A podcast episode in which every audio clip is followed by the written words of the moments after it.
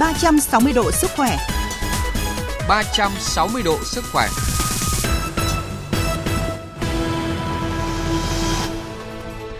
Thưa quý vị và các bạn, Trung tâm hồi sức tích cực COVID-19 Bệnh viện Hữu nghị Việt Đức tại thành phố Hồ Chí Minh được thành lập trong vòng 11 ngày. Hơn 2 tháng đã trôi qua, hơn 900 bệnh nhân đã được điều trị tại đây. Hơn 300 bệnh nhân đã hồi phục xuất viện hoặc thuyên chuyển xuống tuyến dưới. Trong số thứ tư của chuyên đề Từ điểm nóng COVID-19, chúng tôi mời quý vị và các bạn cùng nhà báo Vũ Mạnh Cường, Phó vụ trưởng vụ truyền thông thi đua khen thưởng Bộ Y tế gặp gỡ những thầy thuốc tại Trung tâm hồi sức tích cực COVID-19, Bệnh viện Hữu nghị Việt Đức tại thành phố Hồ Chí Minh. Kính thưa quý vị, Trung tâm hồi sức tích cực bệnh nhân COVID-19 trực thuộc Bệnh viện Hữu nghị Việt Đức điều trị bệnh nhân COVID-19 nặng và nguy kịch đặt tại xã Bình Hưng, huyện Bình Chánh, thành phố Hồ Chí Minh. Sau 10 ngày thiết lập, ngày 11 tháng 8, Trung tâm hồi sức tích cực bệnh nhân COVID-19 thuộc Bệnh viện Hữu nghị Việt Đức tại thành phố Hồ Chí Minh đã chính thức đi vào hoạt động và đón nhận điều trị những bệnh nhân nặng và nguy kịch đầu tiên. Và gần 2 tháng đã trôi qua thì hơn 900 bệnh nhân đã được điều trị tại đây, trong đó hơn 300 bệnh nhân đã hồi phục và được xuất viện hoặc là được chuyển xuống tuyến dưới. Đó là những kết quả rất là đáng ghi nhận của trung tâm. Hôm nay chúng ta sẽ cùng trò chuyện với tiến sĩ bác sĩ Lưu Quang Thùy, Phó Giám đốc Trung tâm gây mê hồi sức ngoại khoa Bệnh viện Hữu nghị Việt Đức. Anh là Phó Giám đốc Trung tâm hồi sức tích cực bệnh nhân COVID-19 trực thuộc Bệnh viện Hữu nghị Việt Đức tại thành phố Hồ Chí Minh. À, cùng trò chuyện với chúng ta có bác sĩ Nguyễn Thị Mỹ Hạnh, khoa gây mê 1, Trung tâm gây mê hồi sức ngoại khoa của Bệnh viện Hữu nghị Việt Đức. Xin cảm ơn các bác sĩ đã tham gia vào chương trình của chúng tôi ngày hôm nay. Câu hỏi đầu tiên chúng tôi muốn dành cho tiến sĩ bác sĩ Lưu Quang Thùy. Thưa bác sĩ, Bệnh viện Việt Đức đã vượt qua những khó khăn gì trong việc thiết lập và vận hành Trung tâm hồi sức tích cực bệnh nhân COVID-19 ở thành phố Hồ Chí Minh? À, xin chào tất cả mọi người. Thế thì ờ, vào ờ, trung tuần ờ, tháng 8 năm 2021 thì tình hình diễn biến dịch bệnh Covid tại thành phố Hồ Chí Minh là diễn biến rất phức tạp. Thì Bộ Y tế chủ trương là thành lập các đơn vị hồi sức với mục tiêu là làm giảm tỷ lệ tử vong cho người bệnh Covid tại thành phố Hồ Chí Minh. Thế thực hiện chủ trương đó thì Đảng ủy ban giám đốc bệnh viện đã thành lập một đoàn à, vào khảo sát à, tại à, thành phố Hồ Chí Minh để xây dựng trung tâm hồi sức tích cực tại đây. Ngày 28 tháng 7 thì giáo sư Trần Bình Giang giám đốc bệnh viện đã cùng đoàn khảo sát của bệnh viện Việt Đức đến thành phố Hồ Chí Minh khảo sát và xây dựng trung tâm hồi sức tích cực và chọn uh, trung tâm hồi sức tích cực xây dựng tại xã Bình Hưng, huyện Bình Chánh, thành phố Hồ Chí Minh để làm đơn vị hồi sức tích cực của bệnh viện mình. Sau 10 ngày xây dựng thần tốc thì ngày 11 tháng 8 chúng tôi đã nhận những bệnh nhân đầu tiên. Và đến nay thì số bệnh nhân của chúng tôi đã gần 900 bệnh nhân điều trị và cũng tử vong. Bệnh nhân cũng có nhưng mà số bệnh nhân ra viện cũng tương đối nhiều. À, nói về khó khăn của trung tâm hồi sức tích cực thì nó có rất nhiều khó khăn. Khó khăn thứ nhất là lần đầu tiên chúng tôi xây dựng và vận hành một cái trung tâm hồi sức tích cực và điều trị bệnh truyền nhiễm nó khác với chuyên ngành mà chúng tôi được đào tạo ở tại bệnh viện Việt Đức. Bởi vì bệnh viện Việt Đức là bệnh viện ngoại khoa. À, cái thứ hai nữa là điều kiện xây dựng bệnh viện rất là nhanh thần tốc. Nó không thể đảm bảo đòi hỏi được sự hoàn hảo của một vận hành một bệnh viện. À, cái thứ ba là bản thân nhân viên cũng chưa quen được với cái cái cái, cái cái làm việc. Cung cách làm việc cũng như là cái đồ bảo hộ nó rất khắc nghiệt trong cái quá trình trình ờ, làm việc tại trung tâm hồi sức tích cực. Để xác định được những cái khó khăn như vậy, vì chúng tôi đã phải xây dựng những cái kế hoạch ngay từ ở bệnh viện Việt Đức để khi trước khi vào đây, chúng tôi phải phân vòng điều trị như thế nào để làm sao mà từ ăn, ở, sinh hoạt đến hoạt động chuyên môn là theo theo các phòng điều trị. Mục tiêu là làm sao để đảm bảo được chuyên môn nhưng cũng đảm bảo được cái cách ly ờ, trong cái quá trình điều trị. Nếu vấn đề mà nhân viên có vấn đề gì xảy ra thì chúng tôi sẽ cách ly và không ảnh hưởng đến cái quá trình hoạt động của toàn đoàn. Việc thứ hai, vì là một bệnh truyền nhiễm, chúng tôi cũng là lần tiếp cận đầu tiên, nhưng vì đại dịch chúng ta vẫn phải chiến đấu, thì chúng tôi cũng phải xây dựng kế hoạch ờ, ngay từ bệnh viện bằng các hình thức đào tạo. Chúng tôi mời những cái chuyên gia rất nhiều kinh nghiệm của bệnh viện nhiệt đới trung ương sang đào tạo. À, bộ y tế cũng điều động bác sĩ nguyễn trung cấp là phó giám đốc bệnh viện nhiệt đới trung ương lên hỗ trợ chuyên môn cho bệnh viện việt đức trong quá trình làm việc tại thành phố hồ chí minh. À, khi vào thành phố Hồ Chí Minh hoạt động thì ờ, chúng tôi đã xây phải xây dựng những cái quy trình những cái quy trình để vận hành cái trung tâm hồi sức tích cực này. Từ khi tiếp nhận bệnh nhân đến khi điều trị đến khi đến khi bệnh nhân nếu có tử vong cũng phải có quy trình tất cả thì đến ngày hôm nay thì cũng hơn 30 quy trình được thành lập để vận hành tương đối chuôn chu ở trong trung tâm hồi sức tích cực. Thưa bác sĩ Lưu Quang Thủy, nói đến đội ngũ uh, cán bộ y bác sĩ của bệnh viện Việt Đức là nói đến độ máu lửa. Ở trong cái lần đi chống dịch này chúng ta phải thực hiện uh, công tác điều trị bệnh nhân nặng và nguy kịch trái với chuyên ngành của mình. Bác sĩ có thể nói kỹ hơn là bệnh viện Việt Đức đã làm cụ thể những cái việc gì để có thể điều trị tốt các bệnh nhân nặng và nguy kịch mắc Covid-19? Về bệnh viện Việt Đức thì là bệnh viện ngoại khoa. Bệnh mà cấp cứu ngoại khoa thì bao giờ cũng rất là nhanh. Và cái chúng tôi được đào tạo và chúng tôi mang vào bệnh viện này, bệnh viện hồi sức bệnh nhân Covid này là cái tinh thần làm việc. Thứ nhất là nhanh nhẹn, thứ hai là cấp cứu kịp thời. Cái tính chất của ngoại khoa cũng được áp dụng trong cái trung tâm hồi sức này uh, với những bệnh nhân bị covid nặng thì bao giờ chúng tôi cũng cũng phải có những cái chuyên gia về hồi sức tích cực. Uh, trong tất cả những cái ca kíp đều phải có những cái chuyên gia về hồi sức tích cực để làm sao mà biết những cái kiến thức cơ bản về điều trị những cái bệnh nhân uh, hồi sức tích cực như là ARDS hoặc những bệnh nhân sốc nhiễm trùng nặng hoặc bệnh nhân thở máy lâu dài bệnh nhân cần lúc uh, làm ECMO bệnh nhân cần lọc máu hấp thụ cần lọc máu liên tục. Ờ, tuy nhiên thì có những cái vấn đề về truyền nhiễm thì chúng tôi sẽ phải hội trần và xin ý kiến cũng như là à, hội trần với các chuyên gia về hồi sức tích cực ờ, bên bệnh viện nhiệt đới trung ương mà đã đang tăng cường cho bệnh viện Việt Đức như bác sĩ Phúc đây để đưa ra những cái phác đồ điều trị phù hợp cụ thể. Đấy.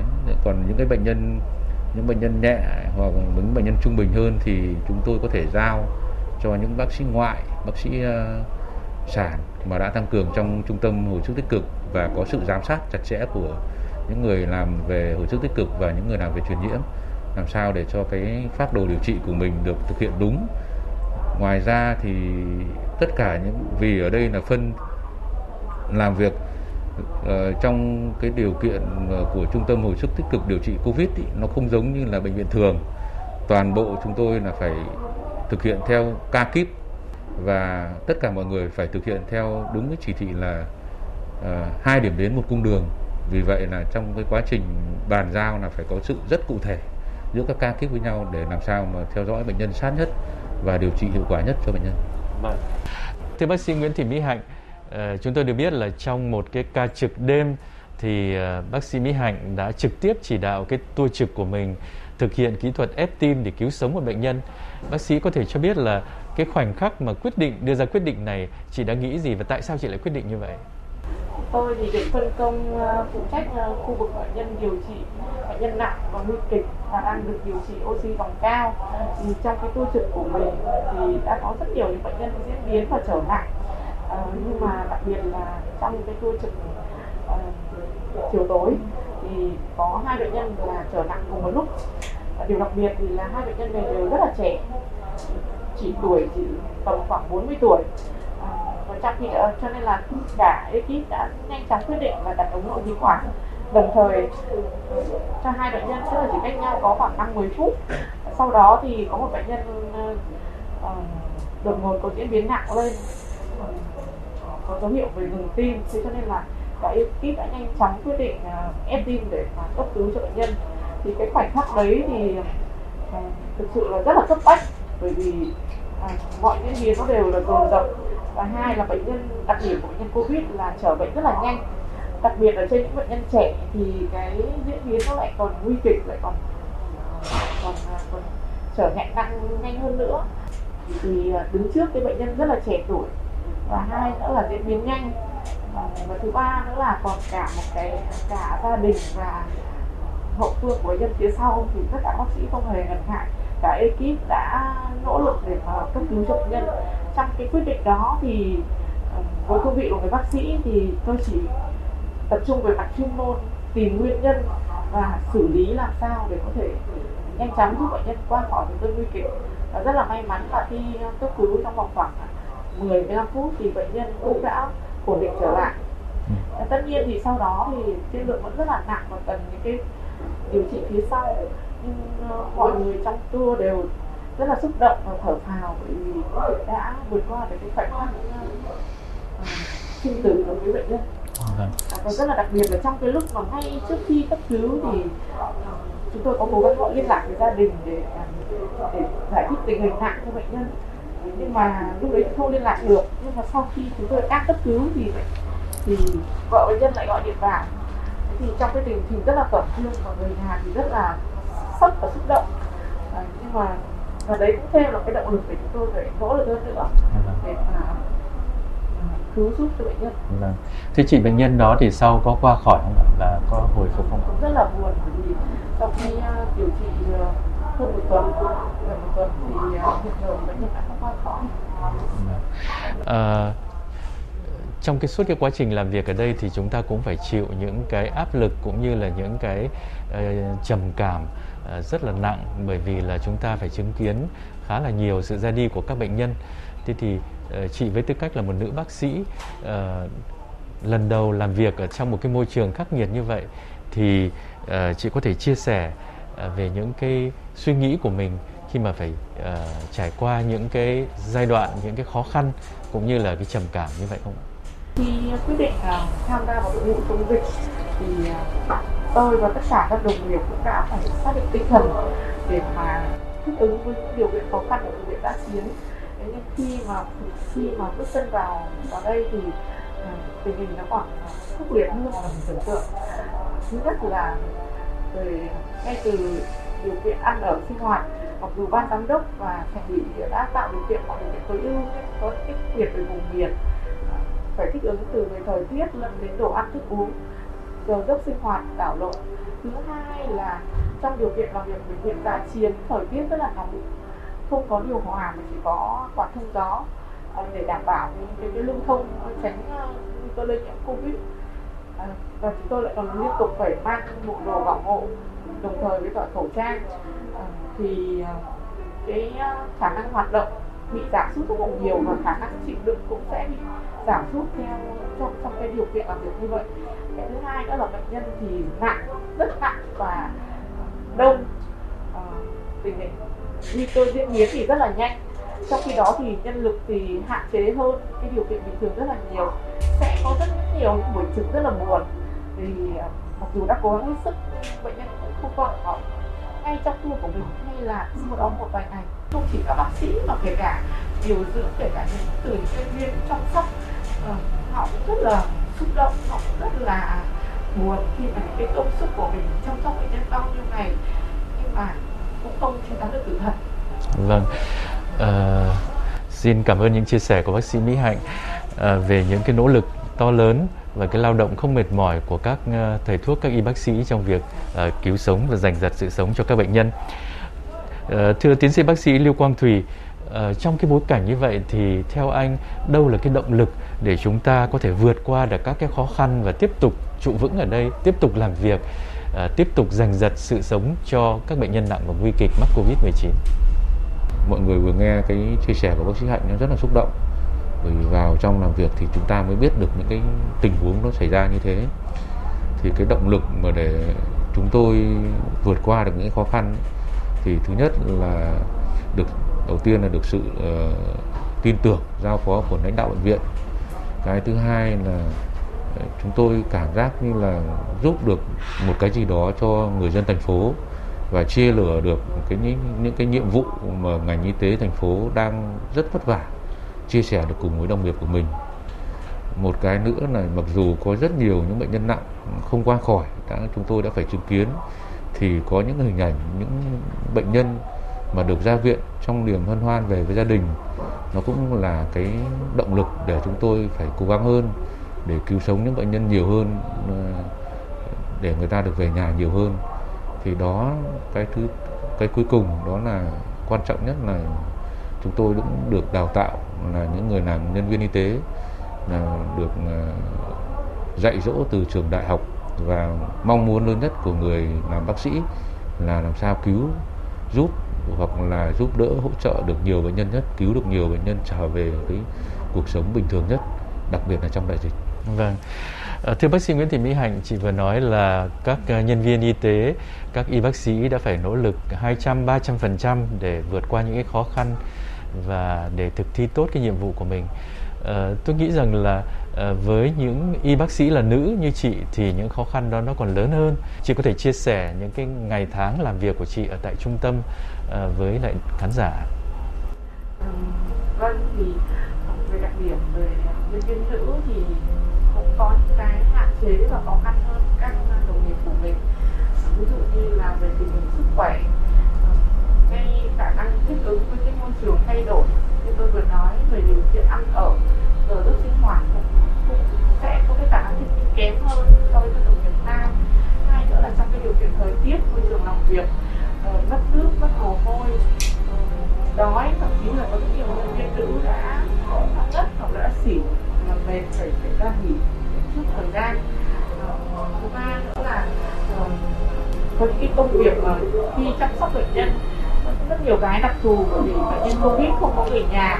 Cho nên ngay những cái việc như là hỗ trợ bệnh nhân ăn uống lăn trở hay là ờ, rời khỏi giường. À, thì, thì thì với cái sức lực của của, của các nhân viên nữ thì công việc đấy cũng khó khăn hơn rất là nhiều. Thì bệnh nhân ờ, khá là nặng cân. Đấy. hai nữa là ờ, ngoài cái vấn đề về về về, về công việc thì còn về những cái cảm xúc cá nhân thì phụ nữ yếu mềm hơn. Cho nên là khả năng chịu đựng thì đôi khi cũng dễ xúc động hơn. Chưa kể là điều kiện làm việc và xa gia đình. Đấy là một cái rào cản lớn. Hầu hết à, nhân viên nữ ở đây thì đều là đều là nhân viên trẻ, có con nhỏ.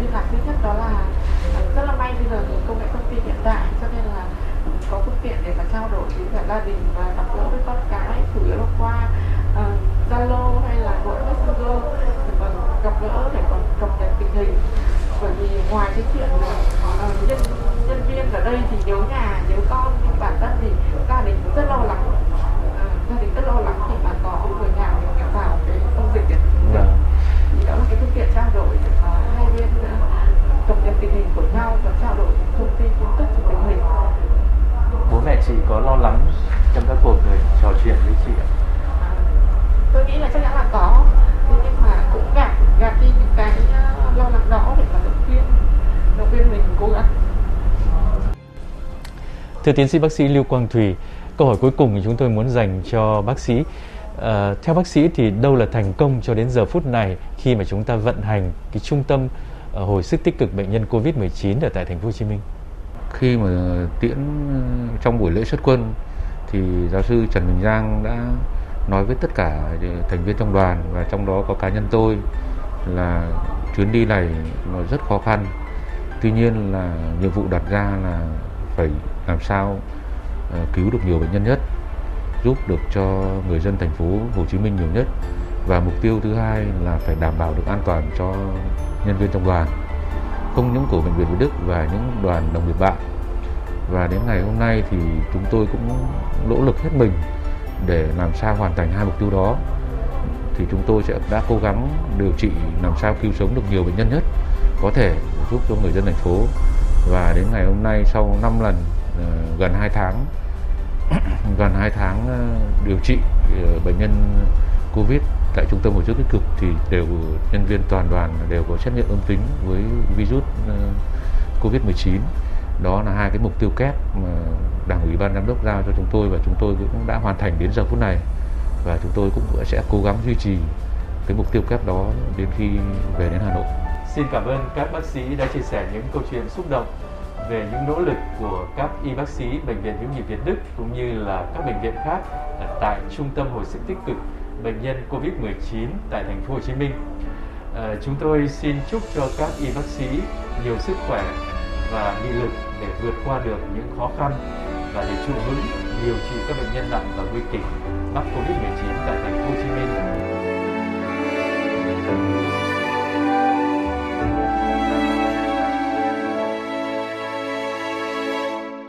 Ngày lên đường, con vẫn chưa gặp mẹ. Sợ biết rồi, mẹ sẽ khóc thương con. Tổ quốc gọi tên con vào với sài gòn. Cùng đồng đội con và bao đoàn quân nữa đại dịch lan tràn, chúng con đi chia lửa. Nơi tuyến đầu, con hứa sẽ vượt qua. Ngày con đi và mắt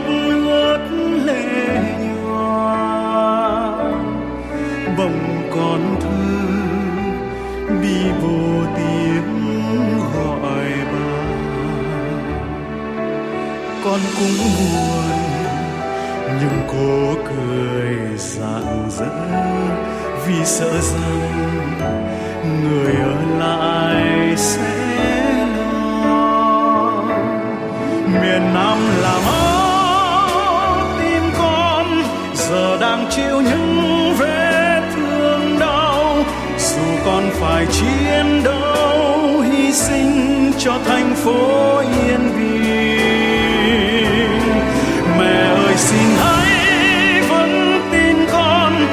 Trần không tiên sống biết bao hiểm nguy, dành từng phút sống sẽ hồi sinh, yêu thương dâng cho người Việt Nam.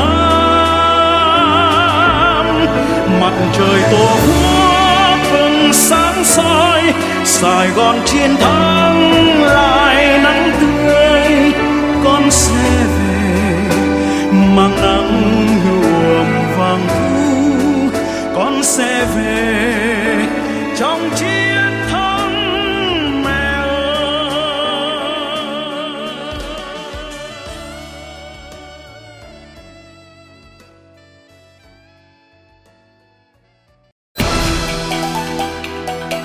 360 độ sức khỏe, năng lượng cho cuộc sống.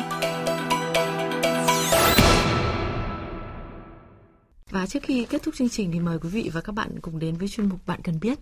Thưa quý vị và các bạn, theo ước tính thì cứ 100 người thì có 20 người mắc chứng tiểu đêm. Tiểu nhiều vào ban đêm là chỉ số lượng một đêm đi tiểu từ hai lần trở lên. Lượng nước vượt quá 1 phần tư trong ngày hoặc bằng sấp xỉ ban ngày. Một đặc trưng cụ thể đó là ban ngày người bệnh có thể đi tiểu bình thường, nhưng ban đêm tiểu tiện nhiều hơn.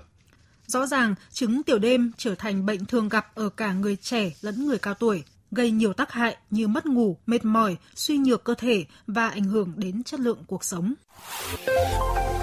Thưa quý vị và các bạn, thực phẩm bảo vệ sức khỏe ích niệu khang với thành phần chính là coles, chiết xuất từ hạt của loại bí ngô đặc biệt Escop và mầm đậu nành, nguyên liệu của hãng Frutarom Thụy Sĩ, được sản xuất trong nhà máy Nutrafur SA tại Murcia, Tây Ban Nha, giúp hỗ trợ giảm tiểu đêm, tiểu nhiều lần, tiểu không kiểm soát, không tự chủ, tiểu rắt, tiểu són. Ích niệu khang hỗ trợ cho người bị hội chứng bàng quang tăng hoạt OAB. Ích niệu khang dùng được cho cả nam giới và phụ nữ bị tiểu đêm, tiểu nhiều lần, tiểu không kiểm soát, không tự chủ, tiểu dắt, tiểu són, người bị bàng quang tăng hoạt, OAB hay bàng quang kích thích. Quý vị nên uống ích niệu khang mỗi ngày 2 lần, mỗi lần 2 đến 3 viên trước bữa ăn 30 phút hoặc sau khi ăn 1 giờ. Mỗi đợt sử dụng liên tục từ 3 đến 6 tháng để đạt hiệu quả tốt nhất. Có thể uống ích niệu khang lâu dài, có thể sử dụng ích niệu khang cùng thuốc tây.